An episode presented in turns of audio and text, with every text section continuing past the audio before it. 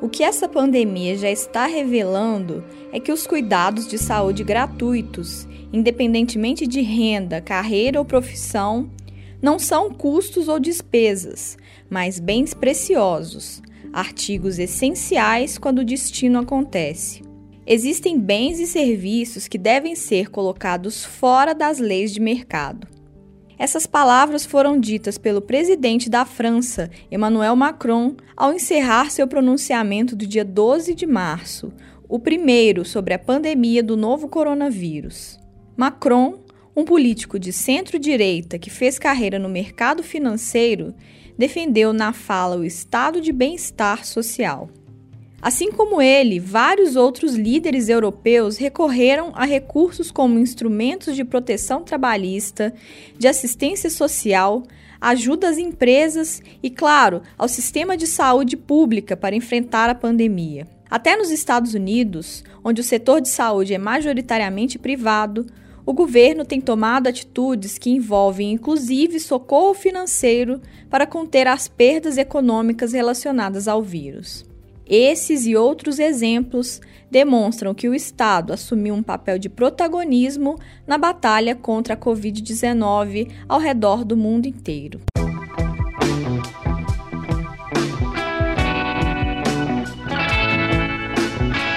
Eu sou Jéssica Almeida e esse é o Tempo Hábil Entrevista, podcast do jornal O Tempo, que em tempos de coronavírus traz entrevistas sobre assuntos relacionados à pandemia. Toda quinta-feira tem episódio novo a partir das 6 da manhã. Para não perder, assine o Tempo Hábil no tocador de podcasts da sua preferência e receba notificações sobre os novos episódios. Nós estamos no Spotify, no Deezer, no Google Podcasts, no Apple Podcasts e em todos os demais aplicativos.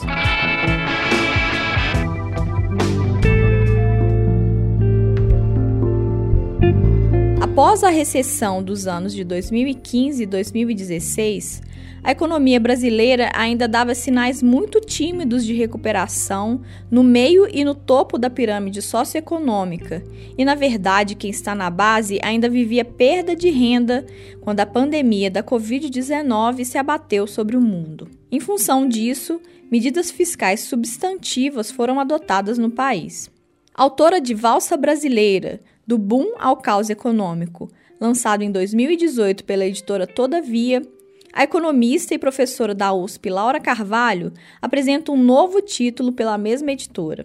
Em Curto-circuito: O Vírus e A Volta do Estado, escrito durante a quarentena, a autora defende que a resposta à crise não exige apenas relaxar regras orçamentárias, e sim repensar o próprio papel do Estado para superar carências históricas que a pandemia tornou cristalinas. A partir do contexto brasileiro, ela apresenta 5 funções do Estado que a pandemia ajudou a revelar: de estabilizador da economia, de investidor em infraestrutura fiscal e social, de protetor dos mais vulneráveis, de provedor de serviços à população e de empreendedor. Para entender as ideias apresentadas no livro e pensar de que forma elas podem ser articuladas no presente, enquanto miramos no futuro, eu conversei com a Laura Carvalho. Bom, antes de entrar na discussão do livro propriamente, eu já te ouvi falando sobre como as suas colunas, a princípio na Folha de São Paulo e agora no jornal Nexo, te estimularam a escrever sobre economia de uma forma que quem é leigo também entenda. E tanto Valsa Brasileira quanto o Curto-circuito me parecem ser herdeiros desse esforço. Então, eu queria saber para você qual que é a importância de aproximar esse debate da população, de tornar ele mais acessível, sobretudo num momento como esse que a gente está vivendo agora.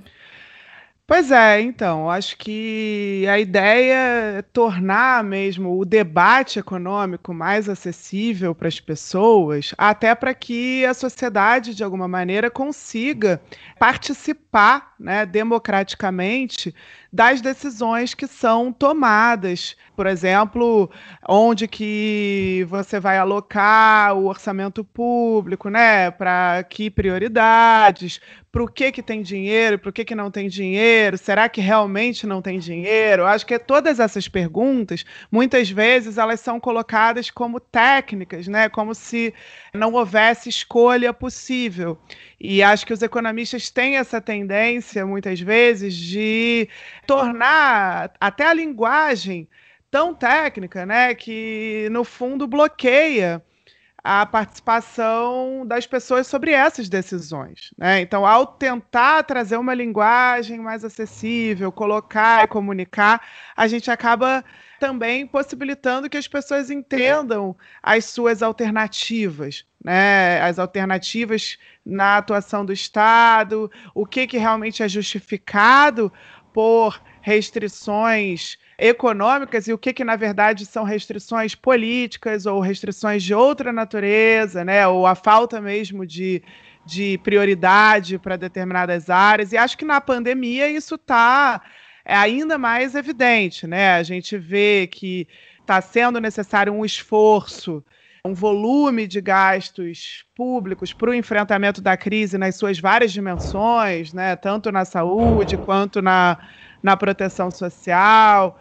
e na ajuda a setores afetados, e tudo isso muitas vezes esbarra, né, na ideia de que não tem dinheiro para fazer, e acho que aí tem que ficar muito claro que o governo tem em mãos uma série de possibilidades, uma série de alternativas para conseguir implementar os esforços necessários, na magnitude e no tempo necessários que essa crise está exigindo. E o que existe nessa crise econômica específica provocada pela pandemia que torna ela tão singular, e de que forma que isso complexifica o debate acerca de como enfrentá-la? Sim, acho que esse é um tema bem importante, né? Essa crise, ao contrário, por exemplo, da crise de 2008, 2009, que também foi global, da crise de 1929, que também foi global, que também foi sucedida por uma grande depressão, né? Essa crise de agora, ela não tem origem no setor financeiro da economia. Uma crise financeira, como a gente viu nesses outros exemplos, ela tem também a capacidade de levar a uma queda do PIB, né, da economia real, da esfera da produção, do consumo, também tem a capacidade de levar a uma taxa de desemprego muito alta. Só que essa crise, ao não ser originada no setor financeiro, ou seja, não ter uma origem econômica, e aí o que eu coloco no livro é que a crise, ela tem origem, na verdade, na saúde pública, né? Ela tem uma origem não econômica, ela tem uma origem no contágio por um vírus e não no contágio do setor financeiro, do setor real pelo setor financeiro, né? Ao ter essas características, combater a crise sai da esfera econômica também. E aí não basta você entender que, enfim, não basta você fazer estímulos, por exemplo, convencionais, do tipo, nós temos, então, um problema de demanda, as pessoas não têm renda, as pessoas não estão consumindo, não estão comprando, então vamos injetar recursos na economia para gerar renda, emprego, e aí com isso as pessoas vão consumir, as empresas vão vender, e isso vai fazer a economia girar novamente. No caso dessa crise, como as pessoas, elas estão com risco de contágio, né? Esses estímulos, eles não conseguem ocorrer, eles nem podem, nem é desejável que eles ocorram, porque se você fizer as pessoas saírem de casa para ir consumir novamente, né, o que, na verdade, muitas vezes elas nem querem fazer, a gente já está vendo em países que estão tentando abrir suas economias, que a demanda continua muito abaixo da que era antes, né? As pessoas não estão voltando aos restaurantes, a viajar, ao shopping, quer dizer, há uma incerteza muito grande, um medo de contágio.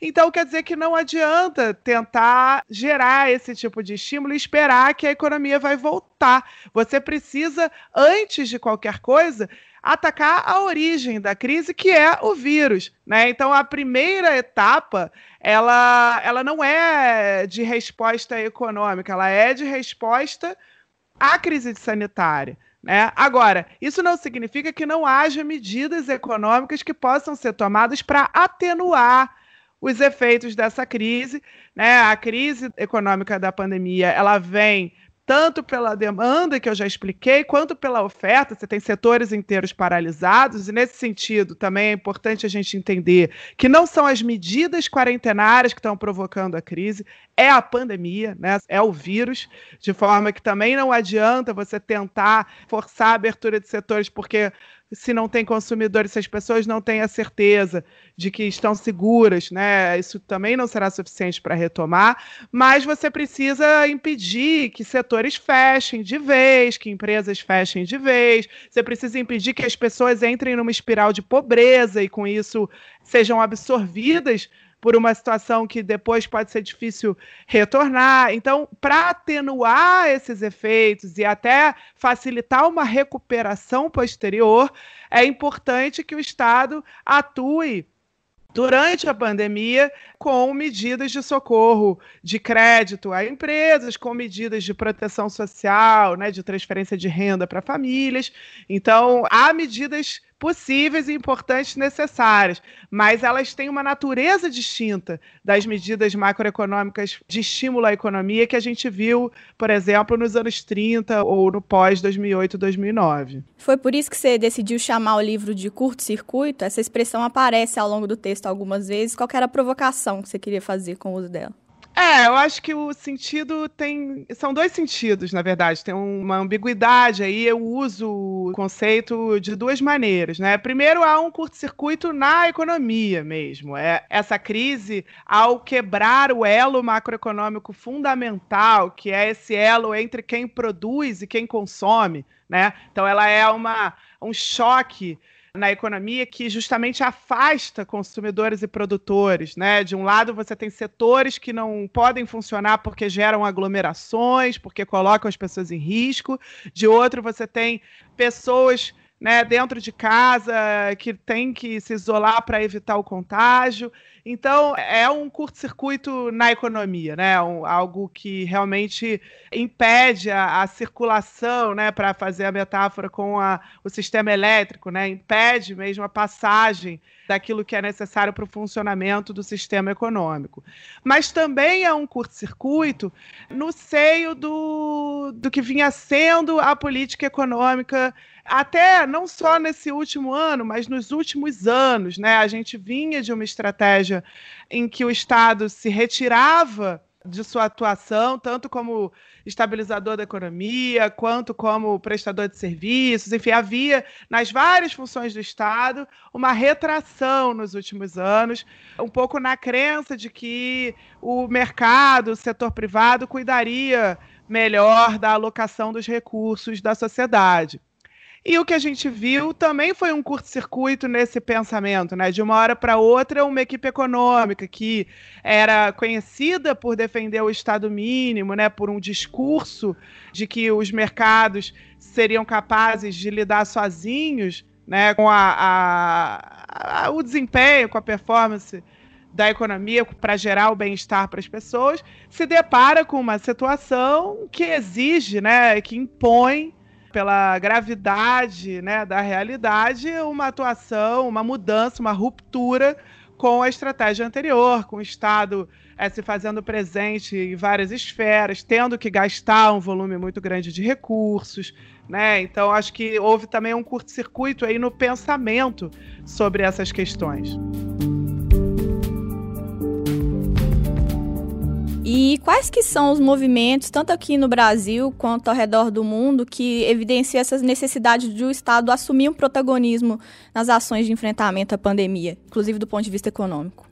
Olha, eu acho que o mundo inteiro está mudando muito a sua forma de atuar, e isso já vinha desde 2008. Então, acho que essa crise ela vem sobre as bases de mudanças e transformações que já tinham ocorrido, tanto no debate econômico quanto na forma de atuação dos governos diante das economias de 2008 para cá, né?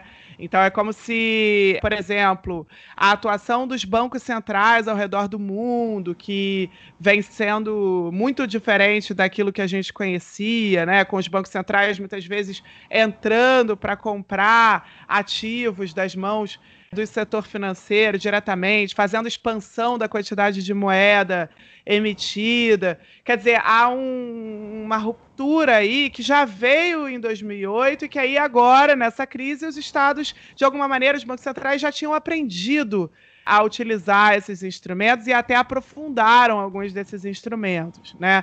A mesma coisa do lado da política fiscal, ou seja, dos gastos públicos, né? Da maneira como os estados podem se endividar num momento de crise para conseguir fazer frente a uma situação em que o setor privado, as famílias, as empresas estão numa postura defensiva, né? O Estado, então, ele é quem tem a capacidade, numa situação como essa, de injetar recursos na economia e de se endividar, né, para fazer isso. Isso a gente também tinha visto acontecer em 2008, 2009, nos anos que se seguiram, e dessa vez, mais uma vez, os estados nos países ricos e nos países pobres que têm capacidade de endividamento, ou seja, que conseguem vender a sua dívida, seus títulos públicos em mercado, ou seja, que tem compradores, tem gente querendo emprestar, o que não vale para todos os países. Na verdade, você tem países, por exemplo, que têm uma dificuldade muito grande de obter esse tipo de financiamento, não é o caso brasileiro, felizmente, tem usado todo tipo de medida, né? Tem trazido recursos ilimitados para os setores de saúde, tem respondido com programas de renda básica, de transferência de renda para a população conseguir ficar em isolamento sem perder a renda toda, né, sem conseguindo garantir a sua sobrevivência. Você tem medidas pelo lado do socorro a empresas, tudo isso num volume gigantesco. Todas as dívidas públicas desses países estão subindo de forma muito rápida, né? E há um entendimento atual de que isso não é o problema, de que a dívida pública ela serve exatamente para esse tipo de situação, né? O governo não é como uma família, o governo não tem dificuldade de obter esse financiamento quando precisa, né? Então, eu acho que esse debate ele mudou muito. E mesmo o papel das desigualdades, o quanto se está dando de atenção para os efeitos sobre a desigualdade dessa pandemia, isso também é algo que já vinha ganhando centralidade na atuação dos países, no debate, desde 2008. E a pandemia, ela, enfim, acho que acelerou esse processo de, enfim, de atenção, né, para esse problema. E você apresenta no livro 5 funções do Estado que a pandemia ajudou a evidenciar, que são a de estabilizador da economia, de investidor em infraestrutura física e social, de protetor dos mais vulneráveis, de provedor de serviços à população e de empreendedor. Eu queria saber por que você decidiu se deter especificamente nessas 5. Tá. Eu escolhi 5 que certamente não exaurem, né, as funções de um Estado democrático, mas realmente são funções que me pareceram que estavam muito escancaradas, reveladas por alguns elementos da pandemia, né? Então, no primeiro caso, o papel estabilizador, esse eu acho que até a crise de 2008 já tinha ajudado a mostrar, que é aquele papel que o Estado tem em fazer as chamadas políticas anticíclicas, ou seja, o Estado atuando para atenuar a crise, de um lado, né, e também para desaquecer a economia quando a economia está expandindo, né? Então, é essa ideia de que o Estado ele atua no outro polo, né? Quando o setor privado está cortando seus gastos, está tendo que segurar suas despesas por conta de uma crise, o Estado vai lá e faz mais gastos, se endivida para sustentar o nível de renda da economia. Já quando a economia está numa expansão, aí o Estado ele pode controlar os seus gastos e até elevar a sua taxa de juros, por exemplo, para evitar uma pressão inflacionária, etc. Essa atuação anticíclica, eu acho que todas as recessões elas escancaram, e essa pandemia ela vai ser a maior queda do PIB da nossa história, então ela vai exigir e está exigindo muito desse papel estabilizador. O segundo, que é o papel de protetor dos mais vulneráveis, A gente já discutiu, né, essa ideia de se estender redes de proteção social mais amplas. Então, o auxílio emergencial, no caso brasileiro, se encaixou exatamente nessa categoria, numa crise em que você precisa que as pessoas fiquem em casa, que você não tem como imediatamente reativar o dinamismo da economia, porque você precisa combater o contágio pelo vírus, você precisa mais ainda de mecanismos de proteção, de garantia de uma renda para a população mais vulnerável, ainda mais numa economia como o Brasil, em que a gente tem um grau tão alto de informalidade. A gente já vinha de uma crise econômica longa, né, antes da pandemia chegar.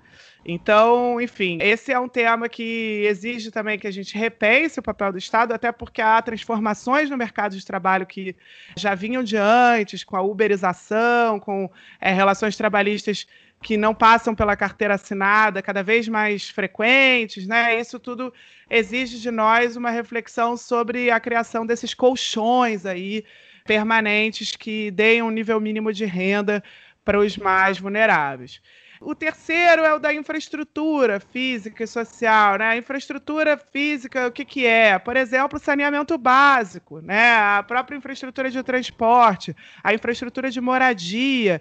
E nessa primeira fase da pandemia, em que o contágio está sendo muito forte, sobretudo em favelas, periferias, em bairros mais pobres, a gente se depara com a desigualdade que a gente tem no Brasil no acesso a essa infraestrutura, né? Então, muitas pessoas morando no mesmo domicílio, pessoas pegando transporte público lotado, pessoas que não têm água e esgoto em casa. Quer dizer, é muito difícil evitar o contágio nesse tipo de cenário. Então, está muito claro que a gente tem lacunas e carências históricas nessa área que exigem que o Estado faça investimentos significativos para reduzir essas desigualdades, inclusive regionais, né, que são muito fortes. Construção de escolas, de hospitais também é investimento em infraestrutura. Então, enfim, são muitos os elementos que a pandemia está mostrando que, enfim, o Brasil vinha no caminho errado, né? Porque a gente vinha justamente desinvestindo em infraestrutura nos últimos anos.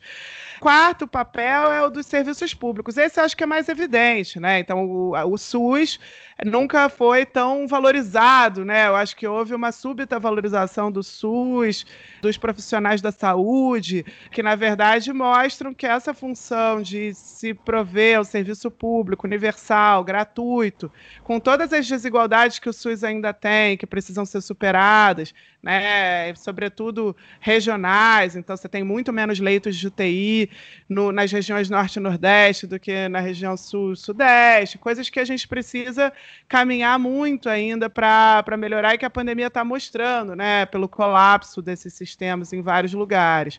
Mas ficou claro que não é possível a gente ter uma civilização, né, sem um serviço público de saúde. Países que não têm o serviço público de saúde estão se deparando com situações dramáticas, com problemas éticos ainda maiores, né? E também que esses serviços precisam de profissionais bem remunerados, né? No caso, os médicos, mas isso vale para os professores no sistema de educação e assim por diante.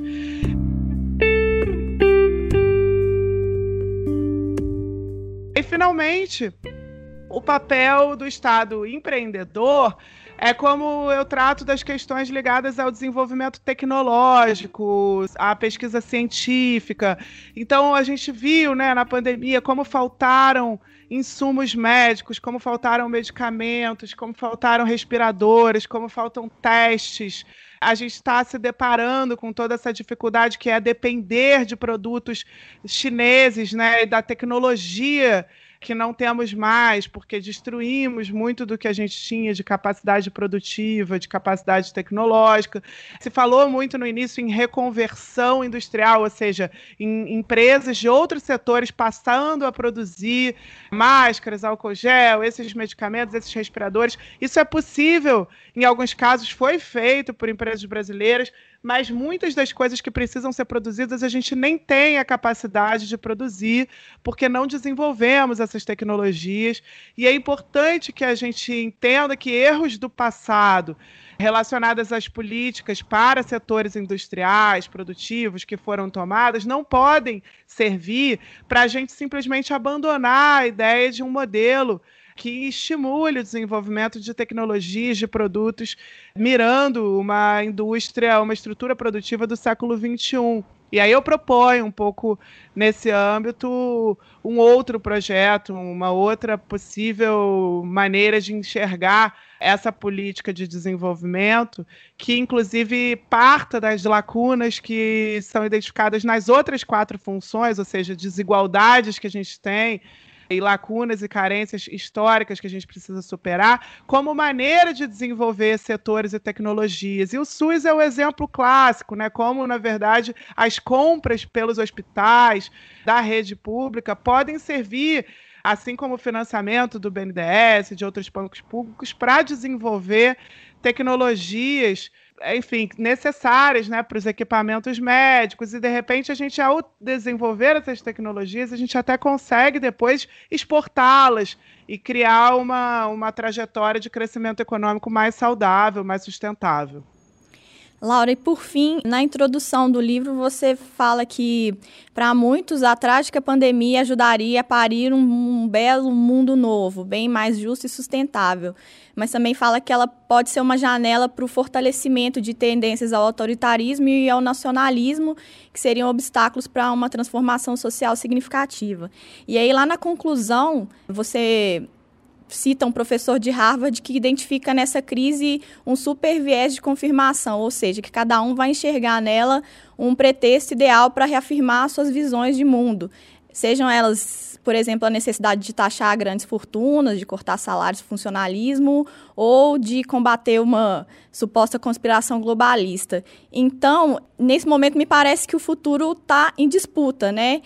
Eu queria saber de que forma a sociedade brasileira precisa se mobilizar no sentido de caminhar para um cenário pós-pandemia mais justo e sustentável, e em que medida a gente tem condição de fazer isso, na sua opinião? Porque às vezes a gente parece que está descendo um poço que não tem fundo e a gente desce mais rápido e o fundo nunca chega, enfim. Pois é, eu acho que a gente tem que ter cuidado, né, quando a gente tem essa tendência de pensar que o mundo pós-pandemia, ele vem do além, ele é de alguma maneira algo independente do que está acontecendo todos os dias, né, durante a pandemia, durante a crise no seu auge. Acho que essa alerta do Rodrik sobre como as tendências que a gente já via antes, elas tendem a se reforçar depois de uma crise desse tipo, porque, na verdade, você tem esse viés de confirmação em que as pessoas enxergam exatamente aquilo que elas já enxergavam. Também significa que essa disputa, né, sobre o que vai prevalecer, né, será que é uma tendência ao autoritarismo ou será que é uma crise do neoliberalismo ou uma crise da globalização, enfim, são todas tendências que a gente via antes e que foram tornadas mais cristalinas com essa crise, que podem ser aceleradas, mas que muitas vezes contradizem uma a outra, né? E, na verdade, essa disputa, ela já começou, ela já está sendo travada. A gente não tem como esperar um mundo pós-pandemia mais justo e sustentável se a gente, nem durante a pandemia, no seu auge, não conseguir evitar que a crise provoque desigualdades ainda maiores, que ela deixe a gente com uma concentração de renda, de riqueza muito maior, já um país que já tinha, né, desigualdades abissais, como é o caso brasileiro, isso é ainda mais dramático, né? Porque se a gente deixa isso acontecer agora, é evidente que esse mundo do pós-pandemia ele já vai se dar sobre bases ainda mais difíceis, né? E que o interesse de poucos vão prevalecer sobre o interesse do conjunto da sociedade. Agora, a mobilização para isso, eu acho que ela também tem elementos para ocorrer e a gente já viu em alguma medida isso acontecer, né? Ainda que de forma insuficiente para evitar que essas desigualdades sejam escancaradas, e a gente vê isso todos os dias nos números de óbitos, né, na maneira como esses óbitos são concentrados na população mais vulnerável, mas ainda assim a gente viu esse auxílio emergencial ser aprovado, com pressão da sociedade no Congresso Nacional, num valor que é muito acima do que o governo Bolsonaro tinha proposto, quer dizer, houve uma mobilização, e uma mobilização bem sucedida, tanto no valor do benefício quanto no universo de pessoas que receberam esse benefício. A gente também viu mobilizações da sociedade relacionadas, por exemplo, à requisição de leitos do sistema privado para o SUS. Alguns estados conseguiram implementar coisas desse tipo, né? Mas certamente também não fomos até onde deveríamos ir quando a gente pensa numa sociedade mais justa, né, em que o dinheiro não teria de ser necessário para conseguir sobreviver, né, para a vida. Então, enfim, acho que essa disputa ela já está acontecendo e pelo menos o que a gente vê de positivo é a criação de redes de solidariedade que não estavam presentes, a compreensão de que um problema coletivo exige uma atuação também coletiva e que o Estado é o ente que concentra e que tem a capacidade de representar mesmo esse esforço coletivo, né, da maneira como a gente quer. Então, a valorização também de serviços públicos, de instituições e de instrumentos que o Brasil tem em mãos e que vinha contribuindo para destruir, na verdade, mas que foram fundamentais agora. Então, acho que é como você disse, a gente está com uma disputa em andamento e acho que há, assim, uma compreensão cada vez maior de que a estratégia da morte, né, do simplesmente cada um por si, e ela acaba gerando tanto uma dificuldade em controlar a crise econômica quanto a crise sanitária, né? Não existe essa oposição entre morte física e morte econômica, e aqueles que são mais vulneráveis, eles são mais vulneráveis a ambos, e a gente precisa realmente de um estado de governos para conseguir passar por essa situação de tragédia. Então, vamos esperar que essa compreensão nos leve para algum lugar, mas isso não vai acontecer do além, né? Vai precisar mesmo da atuação de todos nós. Laura, era isso. Queria te agradecer pela conversa, enfim. Muito obrigada. Obrigada, Jéssica.